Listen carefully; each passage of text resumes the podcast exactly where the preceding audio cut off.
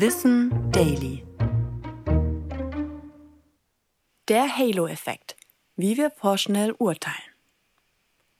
Hast du es schon mal erlebt, dass du eine Person wegen ihres guten Aussehens direkt als sympathisch oder intelligent eingeschätzt hast? Dann hatte da vielleicht der Halo-Effekt seine Finger im Spiel. Diese kognitive Verzerrung aus der Sozialpsychologie beschreibt, dass ein einzelnes Merkmal einer Person so dominant auf uns wirkt, dass andere Merkmale quasi gar nicht mehr berücksichtigt werden.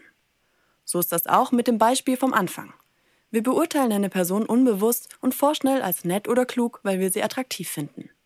Dieser Fehler in der Beurteilung sorgt für eine verzerrte Wahrnehmung, denn durch dieses eine Merkmal können wir schließlich kaum auf den gesamten Menschen schließen. Die empfundene Attraktivität lässt uns auf die Eigenschaft sympathisch schließen, für die es aber keine objektiven Anhaltspunkte gibt. Das dominante Merkmal ist die Basis dafür, ob der Gesamteindruck der Person positiv oder negativ ist. Daher stammt auch der Name Halo-Effekt vom englischen Heiligenschein. Denn diese eine Eigenschaft überstrahlt alles andere. Handelt es sich hingegen um eine negative Eigenschaft, spricht man vom Horn-Effekt, also den Teufelshörnern. Diese Effekte entstehen, weil der Mensch dazu neigt, sich direkt ein Bild über eine andere Person zu machen.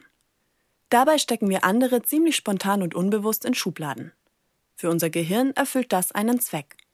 In unserer reizüberfluteten Welt hilft der Mechanismus, Informationen zu filtern und Dinge zu vereinfachen. In unserer Gesellschaft hingegen begünstigt das natürlich stereotype Denkmuster, die wir auch immer wieder hinterfragen dürfen.